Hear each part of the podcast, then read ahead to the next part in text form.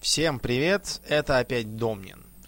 Урлиена снова нет, он уехал в культурную столицу, чтобы культурно отдохнуть. Поэтому на хозяйстве оставлен я, и развлекать публику буду тоже опять я.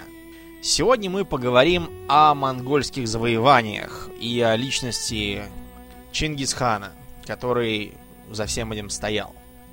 Надо вам сказать, что э, империя Чингисхана не была ни первым, ни даже э, первым известным из государств кочевников. Кочевники — это такой архетип, э, знакомый практически всей Евразии, э, почти во всех углах. Хоть какие-нибудь кочевники да были. В Европе были венгры, в Азии вообще пруд-пруди, на Ближнем Востоке кочевые арабы в пустыне, бедуины, и до сих пор там кочуют отдельные, не желающие осесть и жить, как все нормальные люди. При этом кочевник, как правило, обозначает неприятности.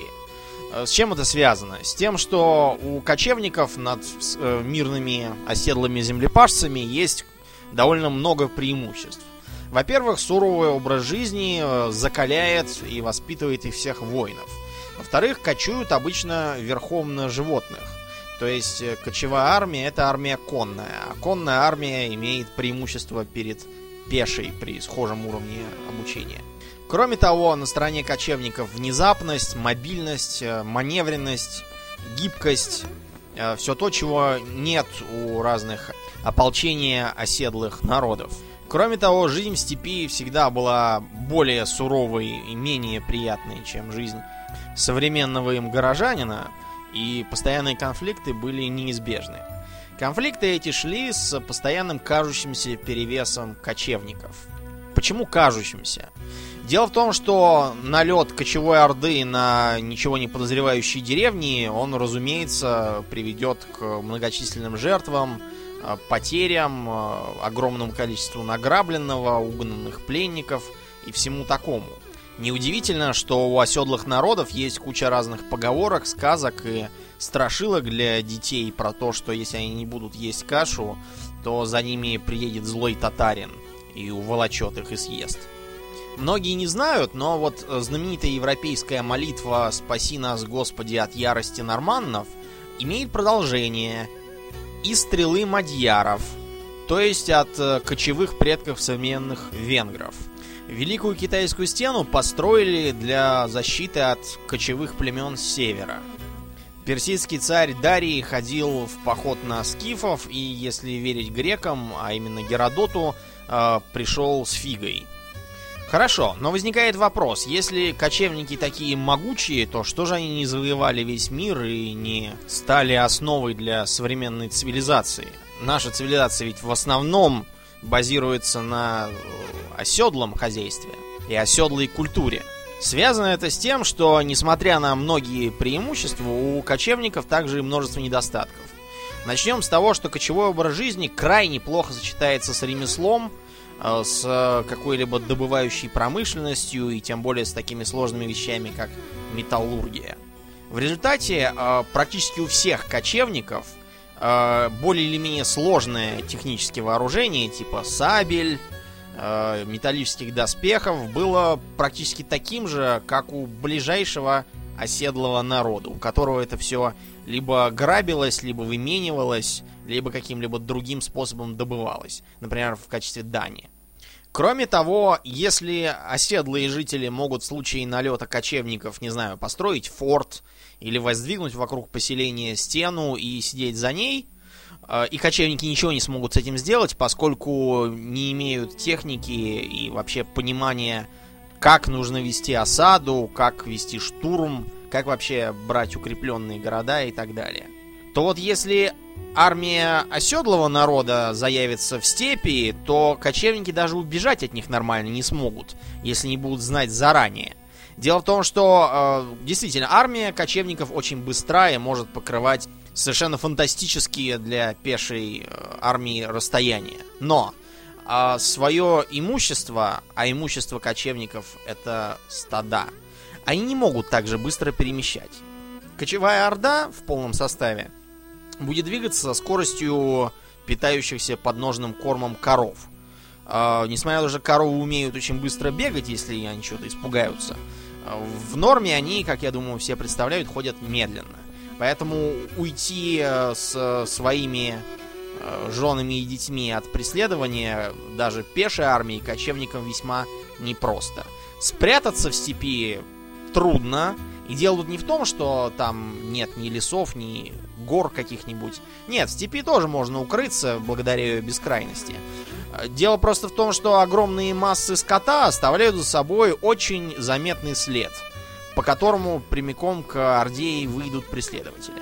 Карательные экспедиции в степь снаряжались регулярно и были весьма успешными. Часто заканчивались гибелью целых народов. Можно вспомнить, что э, у Киевской Руси под боком были то хазары, то печенеги, то потом половцы, и, и, и все они плохо кончили. Часто, конечно, бывало такое, что большие страны, целые империи платили кочевникам дань. Но дань они платили главным образом не потому, что эти кочевники такие страшные, а потому, что так было, как ни странно, дешевле. Дешевле немного заплатить, э, и можно даже попробовать как-нибудь подкупить, чтобы они стали чем-то типа э, бесплатных казаков там каких-нибудь или пограничников. Дешевле, чем снаряжать карательную экспедицию на годы в дикие места, где ни разведанных дорог, ни запасов продовольствия, ни баз, ни квартир, ни даже чистой воды может не быть. Тем не менее, в истории планеты было довольно много случаев, когда кочевникам из степей и из пустынь удавалось изрядно дать жару всем окружающим и оставить о себе серьезную память, как историческую, так и в виде культурного наследия. О самом вопиющем примере мы сегодня и поговорим. Итак, монголы появились где-то в восьмом веке в окрестностях Забайкалья и современной Монголии. Надо понимать, что никакими монголами они сами себя не называли. Они говорили, да, на разных вариантах языка, который потом превратился в современный монгольский, но себя они считали прежде всего членами разных племен. Монголами их обозвали китайские летописцы. Жили монголы в степи и занимались кочевым скотоводством. Из-за такого хозяйственного уклада у них сформировался общественный строй, называемый кочевым феодализмом. Почему кочевым? Дело в том, что при нормальном феодализме собственностью является земля, и владение землей, а также степень связи с ней в экономическом плане определяет социальное место человека. В степи земля никому была не нужна, там всем был нужен скот, который по этим землям ходил. Поэтому даже слово «владение» как таковое у монголов не было. У них была такая вещь, как улус. Улус — это скот, люди, в общем, материальное имущество. А вот нутуг — это кочевье, это земли. С нутугами монгол расставался, ну, более или менее легко. Можно всегда откочевать куда-нибудь другое место. А вот с улусом нет. За улус они будут драться насмерть. Как и любое феодальное общество, у монголов все делились по слоям. Наверху стояли ханы. Ниже ханов стояли наёны. Наёны — это племенная знать. Наён мог быть главой небольшого племени, как правило, зависимого от какого-нибудь другого. Хан обычно возглавлял племя независимое или племенной союз. У каждого приличного хана или наёна была своя дружина. Члены дружины так и назывались нукеры. Нукер — это друг, буквально. Чтобы вся эта братья не померла с голоду, на них должны были постоянно горбатиться харачу. Это незнатные монголы. Харачу, в свою очередь, делились на аратов. Это такие полузависимые, полукрепостные, что ли, пастухи. Обычно э, среднестатистический арат владел, ну, несколькими головами скота, овец, коров, может быть, коней иногда. Э, и при этом пас довольно большое стадо своего феодального повелителя, и за это имел небольшую долю, допустим, с удоев и иногда с приплода. То есть, проще говоря, стадо в сто коров, арат его пасет, за это он имеет право на удой молока из десяти коров, плюс каждый второй год ему дают несколько телят, родившихся в стадо. За это он должен следить за всеми. И еще ниже аратов стояли баголы. Багол — это уже просто раб, холоп. Как правило, баголами становились военнопленные или какие-нибудь преступники, провинившиеся. Военнопленных недостатка не было, поскольку к концу двенадцатого века монголы только и делали, что воевали то друг с другом, то с окрестными племенами. Почему так получилось? Дело в том, что в десятом-одиннадцатом веках Великая степь, э, в том регионе, где жили монголы, не была еще степью в прямом понимании слова. Она представляла собой что-то типа большого луга, на котором текли достаточно полноводные реки и попадались целые леса. Но э, в двенадцатом веке климат изменился. Он стал более засушливым, степь стала степью, и расплодившиеся за тучные века монголы оказались в не самом приятном положении. Из-за этого между ними начались постоянные распри, набеги и грабежи. Войну монголы вели главным образом для грабежа, захвата рабов и скота, просто потому что, ну, ничего другого у них не было. Захват территории в кочевом обществе совершенно бессмысленное занятие. И потому войны со временем выливались в бесконечную вендетту. Одно племя напало на другое, растрепало его, угнало много пленных. Второе племя восстановилось, пошло в отместку, напало на первое, тоже его растрепало, увело в полон и угнало скот. Так между племенами начались бесконечные кровавые распри, которые тянулись лет по сто. Масло в огонь подливали э, сопредельные державы, главным образом Китай. О нем поподробнее. Дело в том, что к тому времени единого Китая не существовало. Напомню, мы говорим э, о рубеже двенадцатого-тринадцатого века. Собственно, Китай, а именно династия Сун, э, занимала только южную половину э, современного Китая. А северным Китаем владела династия Цзинь. Династия Цзинь состояла из некитайцев. Это были джурджени, другие кочевники, которые с северо-востока напали на э, Китай и завоевали его.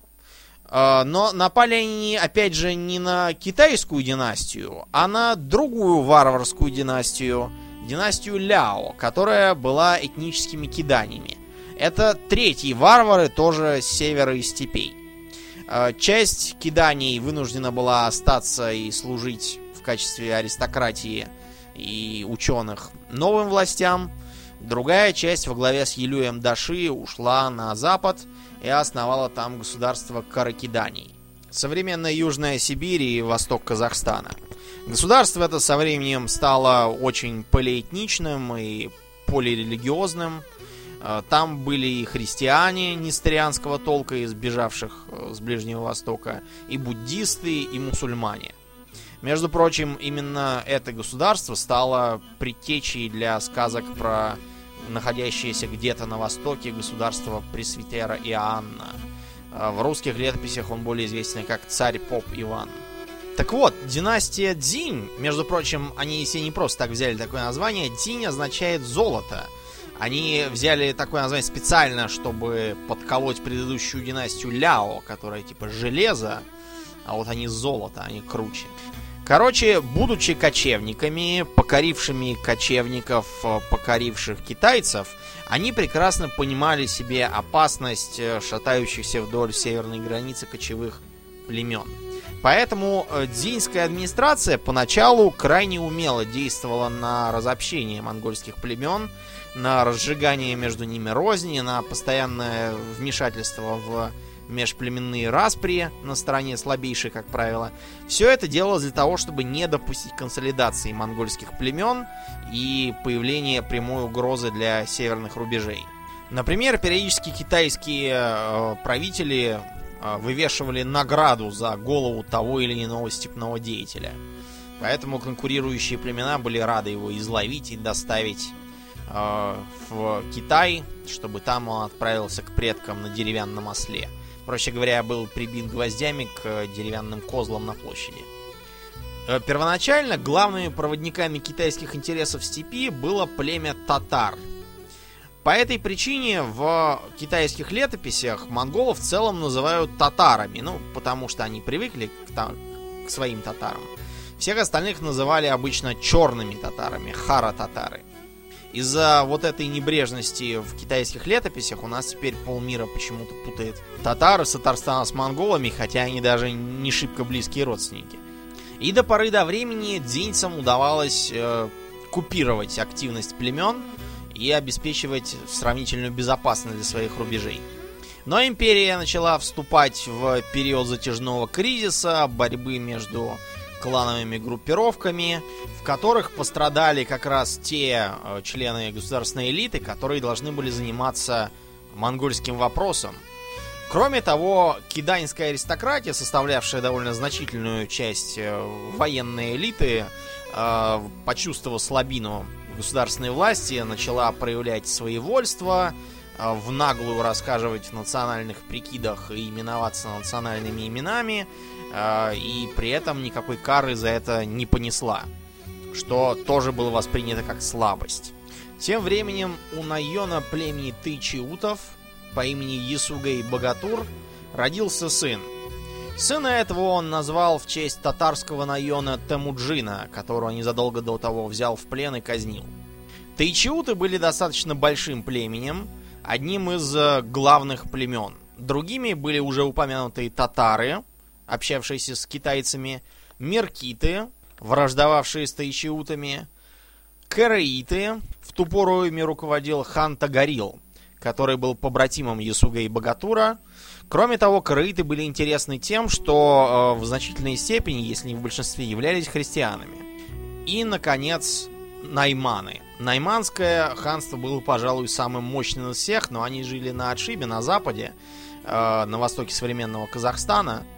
Вот. И э, тоже были, по большей части, христианами несторианского толка. Разумеется, было еще множество мелких племен, которые так или иначе тяготели либо к тем, либо к другим. Такие племена, как э, алхануты, хунгираты, харитуматы, джеджираты и многие другие. Был Есугей-багатур настолько суров, что его даже в бою никто не смог одолеть, а вместо этого его отравили, как считается, татары на стоянке. После этого семью Есугея постигли самые неприятные последствия. Весь их улус развалился, поскольку некому было его защищать. Разные родственники и соклановцы растащили скот и холопов по своим дворам, а во главе племени тайчиутов стал дальний родственник Есугея Таргутай Кирилтух. Разумеется, ну, Таргутаю даром был не нужен живой Темуджин, сын Есугея, который претендовал на справедливо награбленное, так что он попытался сразу же извести неудобное семейство. Темуджину даже пришлось некоторое время посидеть у него в баголах и поносить на шее кангу. Это такая колодка для рабов, которые склонны к побегам. Однако ладить с людьми э, Таргутай Кирилтух не очень-то умел, поэтому верные э, и недовольные Таргутаем люди помогли Темуджину сбежать. Сбежав, э, он тут же заручился поддержкой влиятельного шамана Тэб-Тэнгри, своего друга детства, которого тогда звали Какачу. Благодаря его поддержке ему удалось жениться на дочери племени Хунгират Бортэ, которая была ему просватана еще во время, когда был жив его отец, а в теперешнем бедственном положении он, конечно, не мог на нее претендовать и без заступничества шамана получил бы фигу. В качестве приданого ему была дана дорогая соболья доха. Доха — это такая одежда свободная, типа япончи или пончо, только меховая. С этой дохой в руках Темуджин явился к другу своего покойного отца Тагарилу, упоминавшемуся уже хану караитов. Доху он ему подарил в качестве широкого жеста и попросил поддержки. Спрятавшись за Тагарила и э, пользуясь поддержкой другого своего старого друга Джамуги, Темуджину удалось собрать неплохую дружину. Видя такое дело, к нему вскоре перебежали разные родственники. Те, которые первыми предали его мать после смерти отца Есугей-багатура. А теперь они опять прибежали к нему за защитой. поскольку режим Таргутая Кирилтуха для них оказался жестковат. Таким образом, у Темуджина появился свой собственный улус. Правда, улус был лоскутным, поскольку держалось все там на честном слове, авторитете и страхе перед Таргутаем. Вот. И помощи от родичей Темуджину было немного. Грабить они были большие молодцы, а вот как делать дело и помогать, почему-то их было не доискаться никогда. Вместе с названным отцом ханом Тагарилом и названным братом, названный брат по-монгольски Анда Джамугой, э, Темуджин принял участие в китайской операции по прессованию племени татар, которые с точки зрения империи Цзинь стали слишком уж сильны, и поэтому из удобного инструмента превратились в неудобную угрозу. Успех принес Темуджину не только долю добычи, но и звание Джаудхури. Джаудхури — это что-то вроде полковника цзиньской армии. Тагарил получил звание Вана. Ван — это князь или генерал, смотря как посмотреть. И с тех пор стал называть себя Ванханом. Вот это вот Ванхан, вероятно, проникло в западные языки и стало еще одним кирпичом в фундаменте о легенде о короле-христианине с Востока по имени Пресвитер Иоанн. Ну, Ван, Иван, Иоанн. Однако отношения с союзниками у Темуджина довольно быстро испортились. Найон Джамуга, его названный брат, по всей видимости, испытывал страх перед экспансионистскими намерениями Темуджина и стал стараться ставить ему палки в колеса.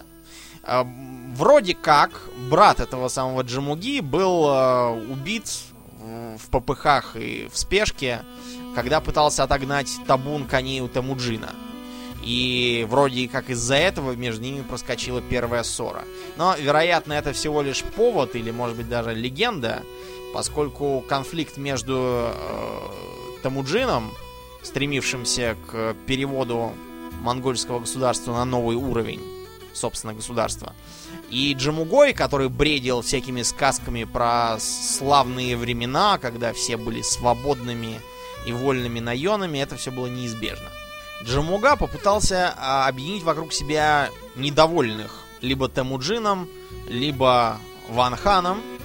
Таких набралось достаточно, чтобы сформировать довольно большую коалицию, во главе которой стал сам Джамуга, принявший титул Гурхана, то есть такого верховного хана. Затея эта завершилась неудачно, и тогда Джамуга решил попытаться сыграть на сыне Ванхана, Нилха-Сангуне. Нилха-Сангун этот э, завидовал Темуджину, поскольку чувствовал себя обделенным. Как бы он такой родной сын, а Темуджин всего лишь названный, пришлый. И он считал, что ему полагается больше отеческого внимания. Кроме того, он опасался, что после того, как его отец умрет, Темуджин неизбежно нацелится на его улус. Расчет оправдался. Постаревшего Ванхана ему удалось отпихнуть от работ и двинуть армию караитов на улус Темуджина. Он к тому времени был ослаблен. Ослаблен он был бегством наёнов родичей Темуджина, которым надоел его контроль, и они примкнули к Нилха-Сангуну и Джамуге. В битве Темуджин был побежден и вынужден отступать. Кое-как собрав тех, кто не убежал и не отстал, Темуджин пересчитал их и понял, что нужно тянуть время. Обязательно, как угодно. И стал рассылать дипломатические послания, которые были призваны, во-первых, затормозить действия его врагов, во-вторых, разоб- разобщить их между собой. Главной целью был Ван Хан, поскольку Темуджин понимал, что старик все равно к нему привязан, и его будет легче других переубедить. О том, что именно было в тех посланиях, есть разные версии. Вот один из вариантов. «За что, хан-отец, разгневан на меня? За что лишаешь покоя? В давние времена тебя, как и меня сейчас, предали наёны. Из сотни людей ты был вынужден искать спасение в бегстве. Тебя принял, обласкал, стал твоим клятвенным братом мой благородный родитель Есугей-багатур. Его воины стали твоими, и ты возвратил потерянный улус. Не за это ли гневаешься на меня? Вспомни, хан-отец, как к твоей нутуге пришел с найманами твой брат Архахара. Ты искал помощи в землях тангутов, нашел унижение. Ты просил воинов у Гурхана Каракиданий, тебе отказали. Слабый от голода и дальних дорог, в одежде, которую неприлично носить и простому нукеру, ты пришел ко мне. И я отправился в поход на меркитов, побил их, а всю добычу отдал тебе. Не за это ли сегодня преследуешь меня? Стремя в стремя ходили мы на врагов, хан-отец, и все они склонялись перед нами. Я никогда не говорил, что моя доля мала, и я хочу больше, и что она плоха, и я хочу лучшей. По первому слову, по первому зову я спешил к тебе. Не за это ли хочешь теперь бросить меня под копыта своих коней? Другое послание он отправил своим беглым родичам Найонам. В трудные времена, когда не дожди и росы увлажняли родную землю, а кровь наших людей, когда младшие не признавали старших, а старшие не заботились о младших, я говорил Сача-беки, стань ханом ты, и я побегу твоего стремени. Сача-беки отказался. Тогда я сказал тебе, Алтан, стань ханом ты, и я буду стражем у порога твоей юрты. Ты не захотел. Я сказал тебе, Хучар, стань ханом ты, и я буду седлать твоего коня. Ты не пожелал. Вы все в один голос сказали мне, будь нашим ханом ты, Темуджин. Я согласился и дал клятву обезопасить наше владение от врагов. Из одного сражения я кидался в другое. Я сокрушил татар. Я подвел под свою руку тайчиутов. Я много раз побивал меркитов. Своим мечом я добыл то, чего наша земля не знала многие годы — покой. Я взял много скота, женщин и детей, белых юрт, легких на ходу телег и все раздал вам. Для вас я облавил дичь степей и гнал на вас дичь гор. Чего не хватало вам? Что вы пошли искать чужому лусе, приступив свою клятву? Такой обстоятельный подход к дипломатии дал свои плоды. Во-первых, Ван Хан заявил, что не будет больше принимать участие ни в каких операциях против Темуджина. Во-вторых, начала понемногу разваливаться антитемуджинская коалиция. Часть от нее откололась и решила сперва, ну, воспользовавшись суматохой, напасть на Ван Хана. Тем временем Темуджин, получив передышку и собрав всех, кого смог, внезапным ударом, э, ночью, незамеченным подобравшись к курению, курень, если что, это так называется кочевое становище. Так вот, подобравшись к курению караитов, э, ему удалось его внезапным ударом захватить, так что Ван Хан и его сын Нилха-Сангун едва успели уйти бегством. Таким образом, Темуджин снова стал главной силой во всей степи. Единственной проблемой, которой не оставалось, был все тот же беспокойный Джамуга, его бывший названный брат. Джамуга бросился за поддержкой к хану Найманов. К тому времени ханство Найманов уже перестало быть самым большим и сильным в степи, поскольку после смерти Инанча хана, мудрого правителя и серьезного полководца, владение было разделено между его сыновьями, между Буйруком и Таян ханом. Но все равно даже сам Таян хан представлял собой очень грозную силу. В решающем сражении он потерпел поражение.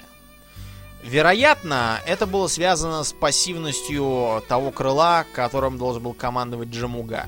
Есть разные версии, почему Джамуга действовал так вяло и нерешительно. Одни говорят, что он был болен, другие, что ранен, третьи, что еще с ним что-то не то было. Но я считаю наиболее вероятной другую мысль.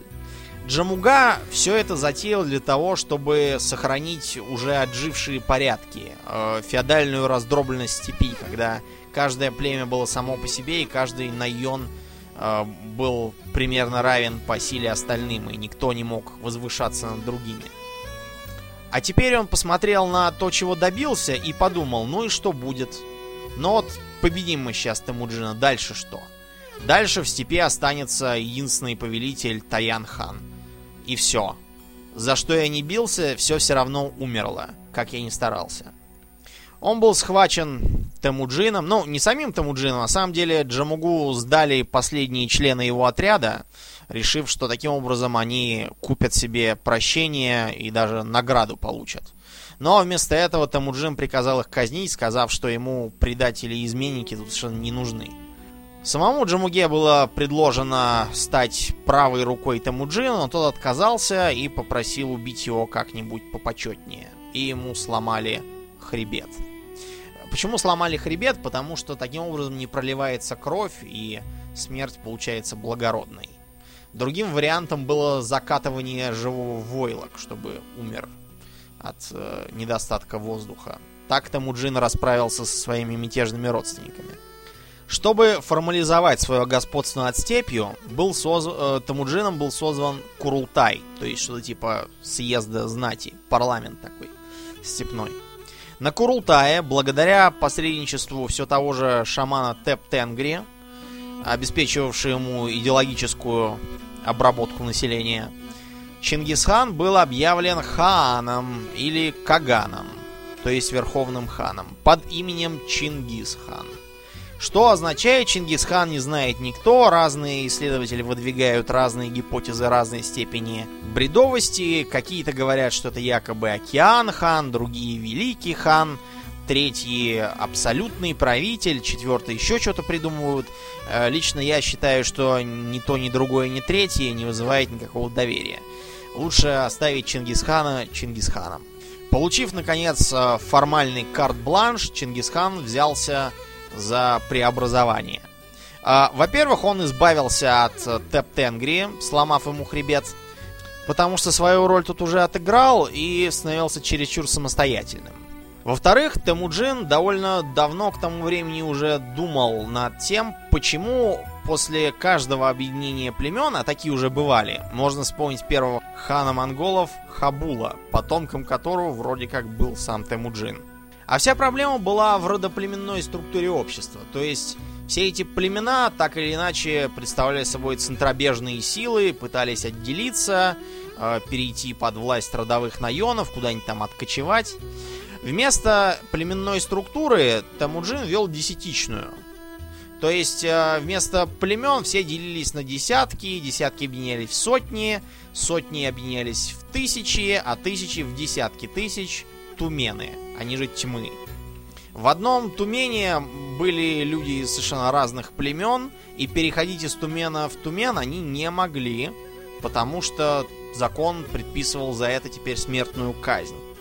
А наён, поставленный над таким туменом, уже не мог взять и поднять сепаратистский мятеж, просто потому что его люди никакого отношения к нему самому не имеют.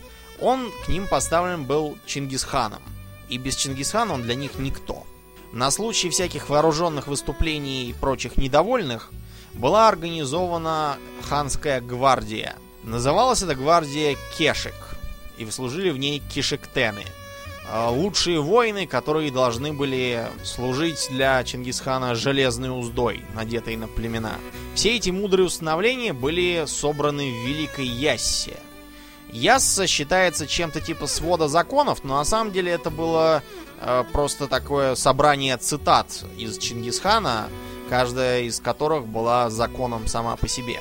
По этой Яссе была устроена не только военная организация монголов, но и их мирная жизнь, которая, строго говоря, от военной организации не отделялась никак. Э, гражданские тоже были членами десятков и тоже должны были служить. Была установлена круговая порука, то есть за бегство одного из десятка или за проявленную трусость казнили весь десяток. Однако одними только суровостями и террором Ясса не ограничивалась. Она превозносила верность, преданность и храбрость. То есть противник, который отчаянно оборонялся и при этом до последнего сохранял верность своему господину там, или стране, обычно щадился и даже получал предложение присоединиться к войску Чингисхана. Если он отказывался, его просто отпускали и могли даже дать ему чего-нибудь на дорогу. С другой стороны, трусов, которые сперва стали обороняться, а через полчаса дрогнули и побежали, моля о пощаде, Ясса предписывала всех истреблять, а кто из них к какому-нибудь делу способный, обращать в рабство. Были там и разные другие полезные установления, главным образом хозяйственного пошиба. Например, почтовую службу первым организовал в современном, более или менее, понимании этого слова именно Чингисхан. Однако, собрав такую э, державу и имея такое войско, Чингисхан встал перед проблемой. Войско желало ходить в походы. А без походов в нем заводились разные вредные мысли, разброты, шатания. Первыми Чингисхан подгреб под себя разные народы Южной Сибири, живших тогда там киргизов, бурят, айратов. Якуты из-за нашествия Чингисхана вынуждены были откочевать туда, где они сейчас живут. культуру в Приморье была такая и довольно развитая. Чингисхан вообще раскатал до того, что ее только недавно откопали. А до этого про нее и слыхом никто не слыхивал. Но это все было ерундой. Войско хотело чего-нибудь большого и вкусного. А надо вам сказать, что земли современного западного Китая, там где Синьцзяно-Уйгурский автономный округ и чуть повосточнее, где земли Ма бывшие, занимало государство Западное Ся. Оно же империя тангутов, оно же по самоназванию Белое Высокое Государство Великого Лета.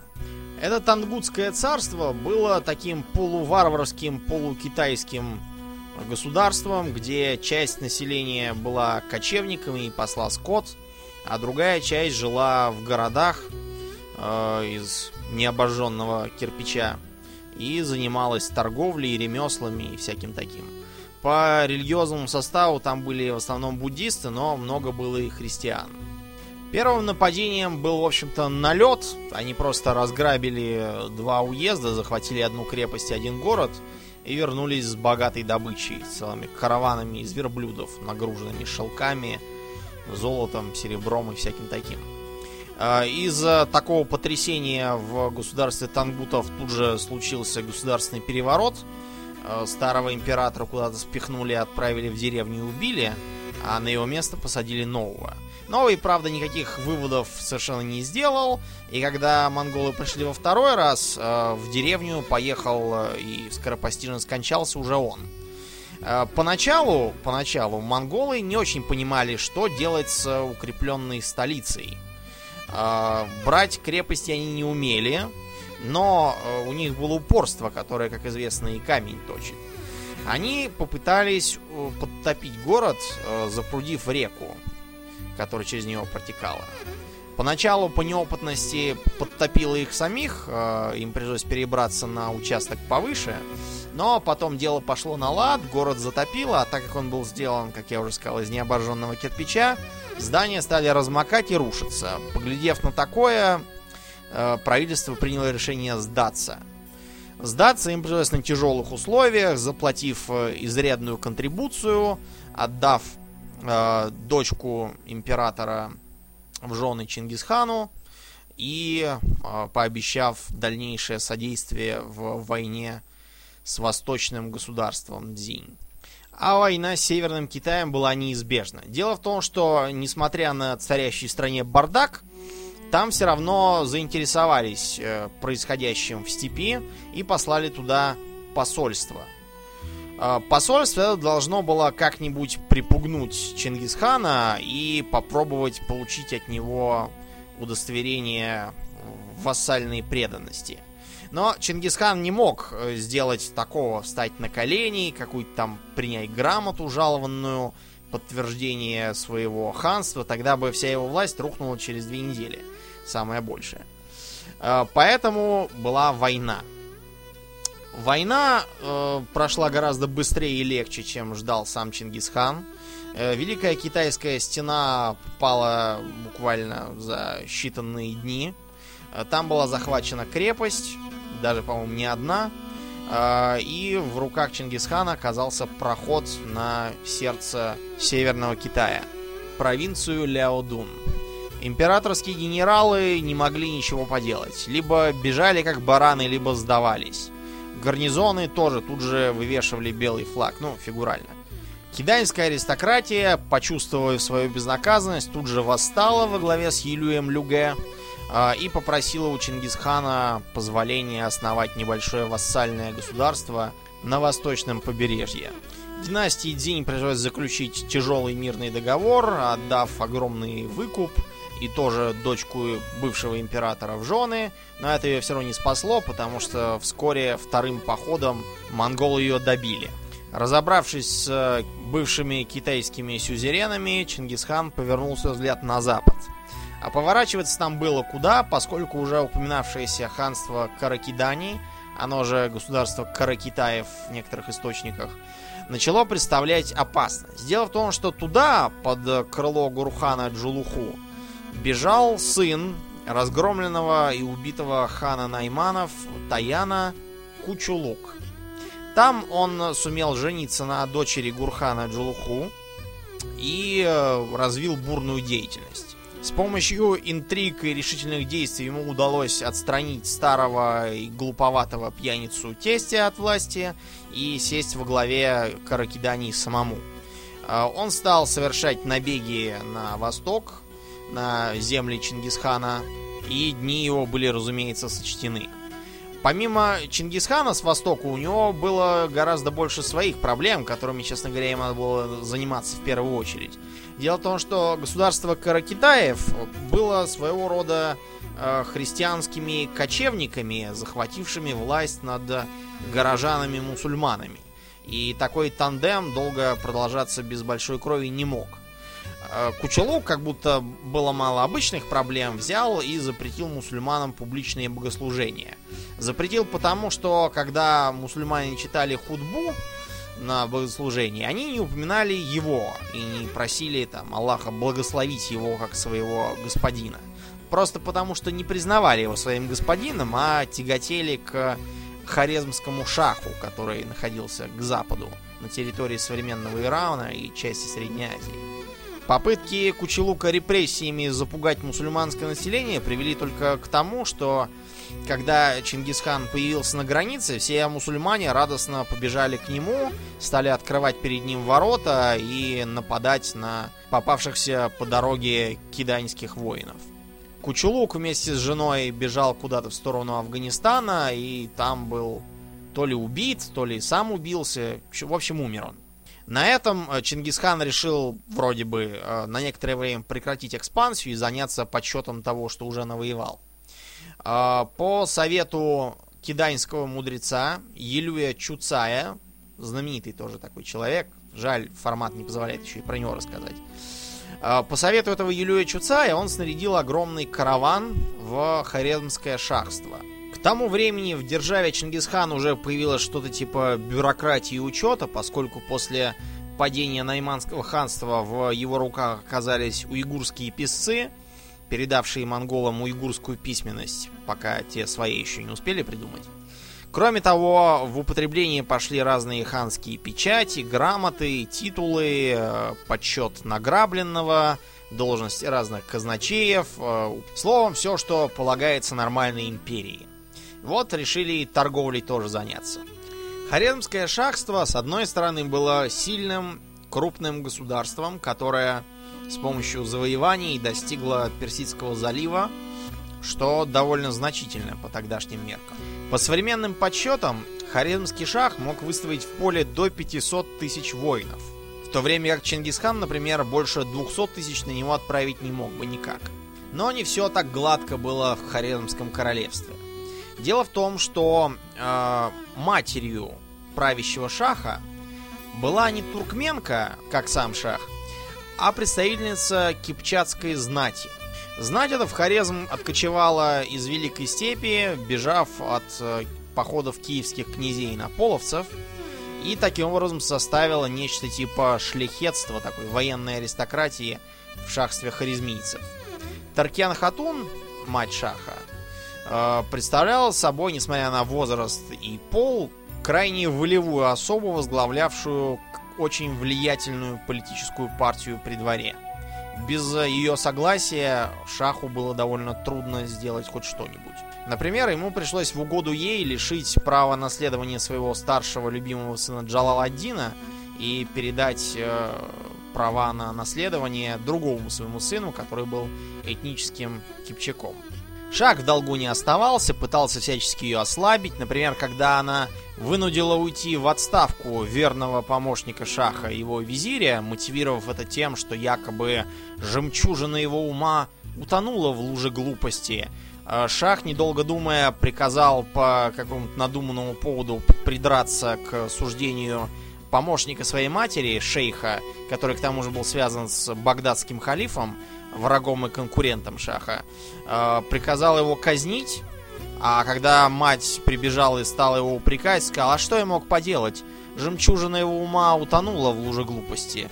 В общем, обстановка в шахстве была крайне далека от здоровой и конструктивной, и вылилось это в безобразный пограничный инцидент. Дело в том, что монгольский караван, вошедший в земли хорезмийцев, был э, то ли и правда нач- напичкан разными шпионами и соглядатаями, ну, любил старый хан пошпионить по привычке, даже в мирное время. То ли это просто показалось тамошнему губернатору, неизвестно.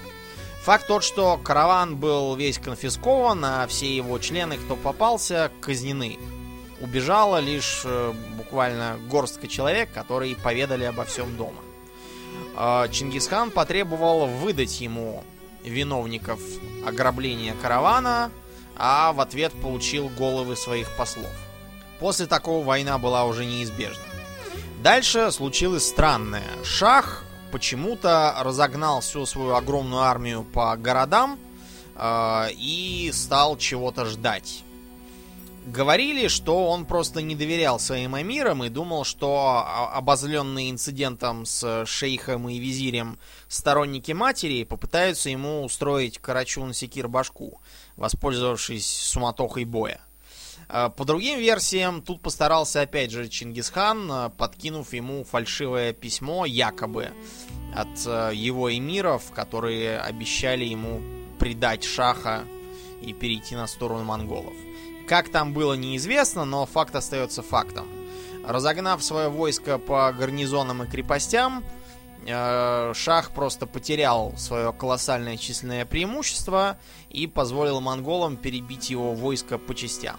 Сам шах был вынужден бежать и где-то там по дороге помер. Говорили, что добежал он до Каспийского моря, там то ли простудился, то ли еще там что-то с ним стряслось. В общем, умер он. В живых остался его сын Джалаладдин, который довольно бодро принялся за оборону страны, но слишком многое уже было упущено. Джалаладдину пришлось отступать в сторону современного Пакистана, оттуда он, закрепившись, продолжал устраивать набеги на монголов и в результате был убит. На этом история хорезмийцев заканчивается. После этого передовые войска Чингисхана совершили поход на северо-запад. Им удалось разгромить э, половцев, аланов, э, после чего союз половцев и русских князей в печальной знаменитой битве на Калке, а потом добраться до Волжской Булгарии, это где современный Татарстан. Там они потерпели поражение и были вынуждены ретироваться обратно к Чингисхану. Тем временем в двадцать седьмом году, тысяча двести двадцать седьмом, Чингисхан расшибся, упав с лошади. Он был уже старым дедом, уже был довольно грузный, и ничего удивительного в этом нет. Расшибся он и с тех пор не вставал. В уже лежачем состоянии он скомандовал второй поход на тангутов, чтобы окончательно их разорить. Приказал убить тангутского повелителя, всю его семью, а государство присоединить к империи. Он же в своей последней воле распределил завоеванные земли на всех своих сыновей. Младшему сыну Тулую осталась Монголия, поскольку Тулуй был отчигином, то есть хранителем очага, ему полагалось сидеть дома. Старшему сыну Джучи, который, правда, к тому времени уже успел помереть, досталась будущая Золотая Орда, или Улус Джучи, так ее тоже называют в историографии. Сыну Чагадаю, славному своей суровостью, доставалась Средняя Азия. Там после этого, кстати, сформировался чагадайский язык, который использовал арабскую письменность. Верховным же ханом стал Угэдэй. Угэдэй этот был такой товарищ компанейский, популярный и в войсках, и среди населения. Любил устраивать пиры для своих людей, раздаривать завоеванные богатства. В общем, такой был товарищ легкий. При этом сам он, честно говоря, никакими талантами не блистал, э, любил больше всего все те же пиры. Сохранилась история о том, как ему уже, когда он потом был великим ханом, э, врачи прописали вдвое сократить количество кубков вина, которые он осужал каждый день. Ну, Угэдэй сказал: хорошо, ладно, сократим вдвое. И приказал сделать себе новые кубки в два раза больше прежних. Такой был шутник. И в тысяча двести двадцать седьмом году Чингисхан помер. По поводу его смерти ходили самые бредовые слухи, что его какая-то там тангутская княжна э, ударила отравленным ножом, а сама побежала к пропасти и бросилась в нее. Откуда и какие пропасти в Монголии, это знают только создатели мифов. Я уж не говорю о том, что Чингисхан был старый дед, и к каким бы то ни было княжнам приближаться на расстояние отравленного ножа ему уже не было ни малейшего интереса. Между прочим, в популярной франшизе Assassin's Creed есть такой момент, где якобы его коня подстрелил из лука ассасин монгольский, чтобы вот он разбился и прекратил свои завоевания.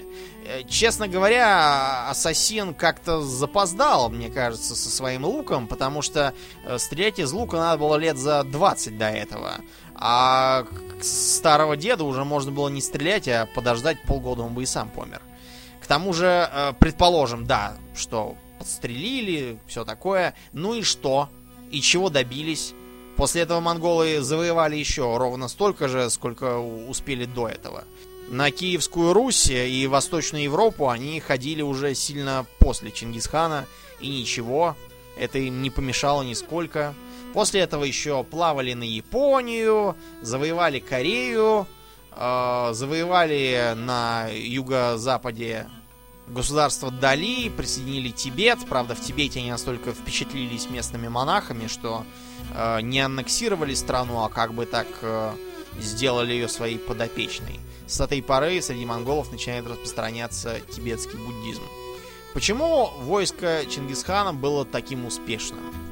Начнем с того, что там была железная дисциплина, хорошая организация по тому же десятичному принципу, была иерархия командования, никакой дурацкой феодальной раздробленности, когда все рыцари делали, что хотели и никому не желали подчиняться. Никто там не искал славы, не хотел попасть в Царствие Небесное, все делали, что им велит командир. Сам командир при этом не скакал впереди всех на коне и получал первую же стрелу, после чего бой превращался в бессмысленную свалку. А спокойно сидел в своей ставке, ставка называлась Орда, и командовал с помощью хорошо налаженной связи, вестовые у него там были, всякие сигналы. Кроме того, тактика не исчерпывалась банальным ударом в лоб тяжелой кавалерии, хотя она как раз была. Бой начинала легкая кавалерия, засыпая противника тучами стрел. После того, как противник от такого, ну, либо начинал терять боевой дух, либо, наоборот, раззадоривался и рвался в бой, э, легкая кавалерия от э, такого изображала паническое бегство, э, враги бежали и попадали прямиком под удар со всех сторон тяжелой конницы. Все это повторялось до полной победы. Кроме того, монголы широко использовали всякие иностранные новинки. Например, в Китае они сумели захватить довольно большое количество осадной техники, а также местных инженеров, которые помогали им с ней управляться. Таким образом, извечная проблема кочевой орды, неспособность брать крепости, была решена. К этой проблеме они подходили находчиво. Например, когда в Средней Азии оказалось, что больших валунов для катапульт, чтобы стены ломать, недостаточно, было приказано рубить тутовые деревья, разделывать их на чурбаки, чурбаки вымачивать в воде для утяжеления и вот ими уже обстреливать стены. Монгольская империя в целом просуществовала довольно долго, если считать, разумеется, не саму империю, а скорее жизнь ее осколков, то есть китайской династии Юань, нашей Золотой Орды, Чагодайского уса в Средней Азии, Ильханата на Ближнем Востоке, по нескольким причинам. Во-первых, хорошая организация. Во-вторых, надо понимать, что тогда э, время было такое, что о национальных государствах мало кто задумывался. Большинству простолюдинов было глубоко наплевать, кто там с них берет дань. Свои или чужие господа. Для них это все были господа и все дань. Не лучше и не хуже. Кроме того, на стороне монголов была такая важная в культурном смысле вещь, как полнейшая веротерпимость. Сами по себе монголы в целом были язычниками и верили в великое небо, иногда персонифицировавшегося под именем Тенгри, которое как бы является отцом для всего сущего и с помощью дождя оплодотворяет землю-мать, Этуген-Эхэ. Много среди них было и христиан, как я уже говорил, причем там чуть ли не до трети были христианами, причем в самых могущественных племенах. Много было и буддистов, проникали и мусульмане в том числе, и все спокойно уживались. Точно так же поступали по отношению к покоренным народам, что для них было вообще в большую диковинку. Они-то привыкли, что каждое новое начальство начинает насаждать своих богов, и потому многие монголов откровенно поддерживали.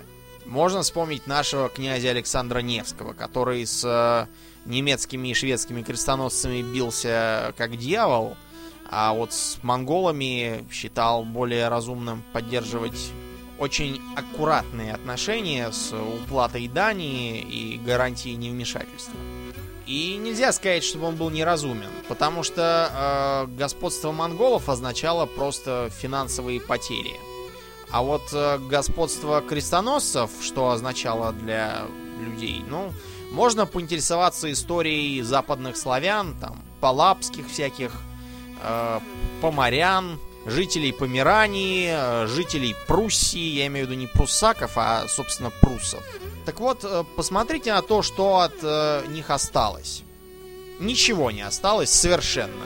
Их всех извели, их культуру уничтожили. Воля ваша, мне кажется, что уж лучше монголы, чем этакие добрые католики. Золотая Орда тем временем фактически перестала быть монгольским государством, ну, в первую же сотню лет. Дело в том, что монголы в ней составляли крайне немногочисленный процент населения. Все остальные были либо все теми же половцами, либо волжскими булгарами, предками современных татар, чувашей и башкир. А монголы растворились в их массе, вскоре Золотая Орда уже при хане Узбеке принимает ислам и становится чисто тюрко-исламским государством. После чего начинает дробиться, разваливается на Большую Орду, Малую Орду, Ногайскую Орду и кучу других поменьше. Сибирское ханство, все это потом входит в состав России. На российскую культуру Золотая Орда оказала огромное влияние. Достаточно посмотреть на то, как одевались русские до монгольского нашествия, я имею в виду знать в первую очередь, а потом на то, как одевались после. Характерные кафтаны с завязочками, меховые шапки, сапоги такие, сабли, манера, мода, все пришло с Золотой Орды. Это не хорошо и не плохо, это вот просто так вышло. Так бывает часто. Ну и напоследок, тем, кто заинтересовался темой, можно почитать, например, книгу Исаия Калашникова «Жестокий век». Достаточно художественное изложение на тему истории Чингисхана. Еще можно порекомендовать ни в коем случае не приближаться к фильму «Монгол» режиссера Бодрова-старшего. Никогда не смотрите этот фильм вообще и даже не подходите к нему. Я как-то, когда он только вышел на экраны, с дуру пошел на него в кинотеатр, да еще и подружку там с собой потащил.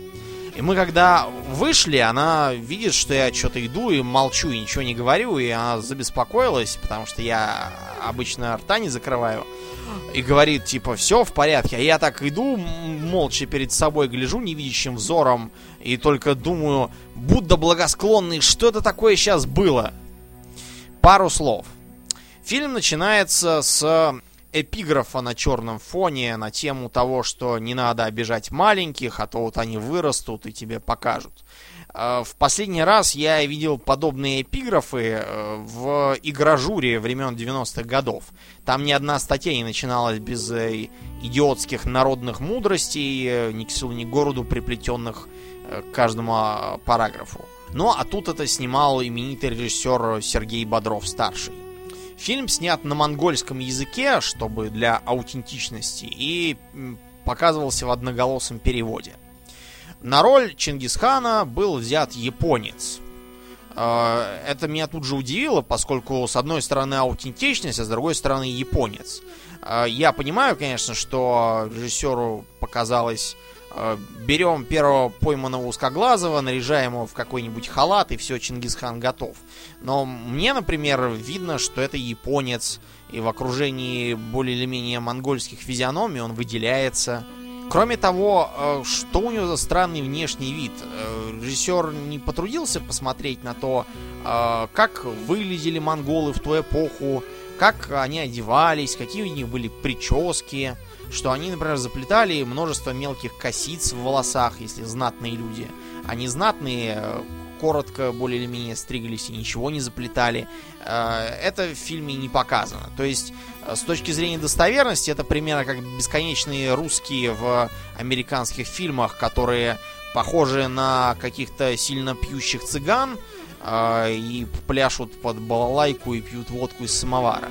Дальше стало понемногу ясно, что рассчитывать на воинские подвиги Чингисхана в этом фильме глупо. Вместо этого там будет очень много его постельных подвигов. По поводу и без. В фильме его сватают к Бортэ, замечательно. Потом его отца травят у ручья, замечательно. Он приезжает и умирает. Хорошо. Улус растащили, прекрасно. А Темуджину приходится сидеть в рабстве. Из рабства он сбегает. Сбегает он не при помощи верных людей. Верных людей, видимо, из низкобюджетности некому было играть. Вместо этого он сбегает, помолившись богу Тенгри. Это Сергей Бодров так понимает тенгрианство, которое вообще, по сути, пантеизма, никаких персонифицированных богов не подразумевает. После чего он бежит зимой через степь. Ну, зимой, потому что, во-первых, так его будет легче найти по следам на снегу, а во-вторых, так можно будет быстрее дать дуба от холода. Но бог Тенгри, он такой, ему не страшны ни снег, ни следы, и потому Чингисхан сбегает. Сбежав, он мгновенно вырастает, видимо, тоже по велению небес, и женится на сосватанной ему Бортэ, с которой тут же предается любви. Но семейные идиллии мешают приехавшие конные мазохисты. Эти люди говорят, будто они племя меркитов. Но я вам говорю, что это какие-то обманщики. Меркиты никогда не наряжались в какие-то кожаные маски и вообще не были склонны к БДСМ. Они крадут Бортэ, и чтобы вернуть ее, Чингисхан ей к своему другу Джамуге. Так, это мы опять вернулись к реальному. Джамуга, который по всем свидетельствам был такой симпатичный и даже немного ж- женоподобный мужик с длинными ресницами и тонкими чертами лица, в фильме почему-то, видимо, сидел в тюрьме в Средней Азии, потому что похож он на уголовника из кинофильмов советских семидесятых годов. Никакой связи с внешним видом монголов описываемой эпохи в фильме нет. Так вот, этот самый фальшивый Джамуга принимает подаренную Темуджином доху, опять вернулись на ре- реальные события, и вместе они едут ее спасать от конных мазохистов. После чего Темуджин опять предается с ней постельным утехам.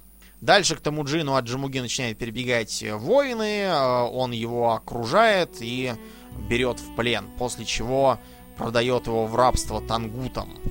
Почему тангутам, почему не итальянцам или ацтекам, не знаю. Разницы нет никакой, никаких тангутов Чингисхан никогда не сидел в рабстве. Сидит он там в клетке прямо на рыночной площади.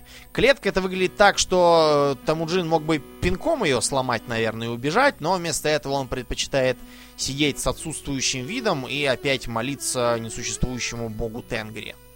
Бог Тенгри, видимо, пинком посылает к нему буддийского монаха щуплого телосложения, который просит Темуджина не уничтожать государство тангутов.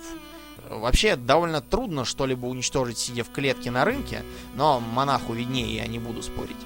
В обмен на обещание не ломать буддийские монастыри, монах идет в неизвестном направлении куда-то в степь, чтобы найти Бортэ.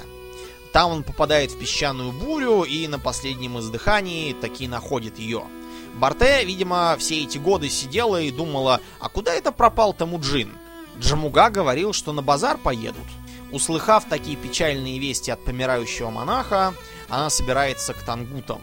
Так как водительских прав у нее, видимо, нет, она добирается до страны тангутов автостопом, попросившись к некоему караванщику в обмен на, да, вы угадали, на постельные утехи. Караванчик ей попался какой-то то ли с топографическим кретинизмом, то ли чересчур ушлый, потому что, хотя ехать до тангутов им было, ну, не знаю, максимум месяца четыре-пять, если более или менее по прямой, а полутать в степи негде. Тем не менее, ехали они оттуда лет, по моим подсчетам, шесть, потому что приехали уже то ли с двумя, то ли с тремя детьми от этого самого караванщика. После чего Бортэ, приехав и разобравшись в обстановке, дает по башке охраннику, забирает ключ, открывает клетку, и они уезжают с Темуджином в степь, а по дороге, да, опять предаются постельным утехам. Темуджин при этом совершенно не интересуется, откуда у него вдруг развелось столько детей за время сидения. Приехав, Темуджин опять по какому-то волшебству, не иначе бог Тенгри пособил, берет неизвестно откуда огромную армию, которая дает ценные указания. И все монголы подчинились этим указаниям, непонятно с чего, кроме Джамуги. После чего нам показывают, я бы сказал, что это битва, но это никакая не битва, это просто стоит одна и та же толпа массовки, показанная с двух разных сторон, после чего из нее выезжают какие-то ниндзя-джигиты, я, я не знаю, кто это, в странных шлемах с закрытым лицом, и начинают пафосно скакать, размахивая какими-то парными саблями, которые, судя по виду, украли из реквизита для армии персов из трехсот спартанцев. Потом начинается гроза, бьет молния, опять бог Тенгри. Это секретное оружие такое у Темуджина было. Божественное вмешательство, как у паладина там какого-нибудь или у жреца. И все, на этом все кончено, и нам показывают черный экран, и закадровый голос говорит: здесь должны были быть всякие битвы, там покорение Китая и Средней Азии, но у нас кончились деньги, мы вместо этого показывали постельные утехи и порождение собственной больной фантазии, так что очень жаль, фильм окончен. Ну, говорит он что-то не совсем то, но смысл примерно такой. В общем, избегайте этого фильма, он не имеет не то, что какой-то художественной ценности, он вообще непонятно, почему называется Чингисхан, он мог называться не Чингисхан, а, не знаю, Лермонтов, и смысла было бы в нем не больше и не меньше, чем так, как получилось. Я знаю, тут многие в комментариях, я смотрел к этому фильму, все визжали, что это не важно, что не имеет никакого отношения, вот главное, что такое художественное видение, но мне кажется, что если режиссер снимет фильм про Наполеона, где Наполеон будет пожилой негритянкой, больной раком и страдающей от неразделенной любви своей соседки, мне кажется, не поймут режиссера. Скажут, что Наполеон был несколько не такой. И он не страдал от любви, и не был негритянкой, а он ходил и бился на Бородинском поле с Кутузовым. И вот. А про Чингисхана почему-то можно наснимать ерунды с завернутым в банный халат японцем. Ну, не знаю. Мне кажется, это не очень хорошо. Вот так. Ладно, на сегодня... Все, я ушел спать.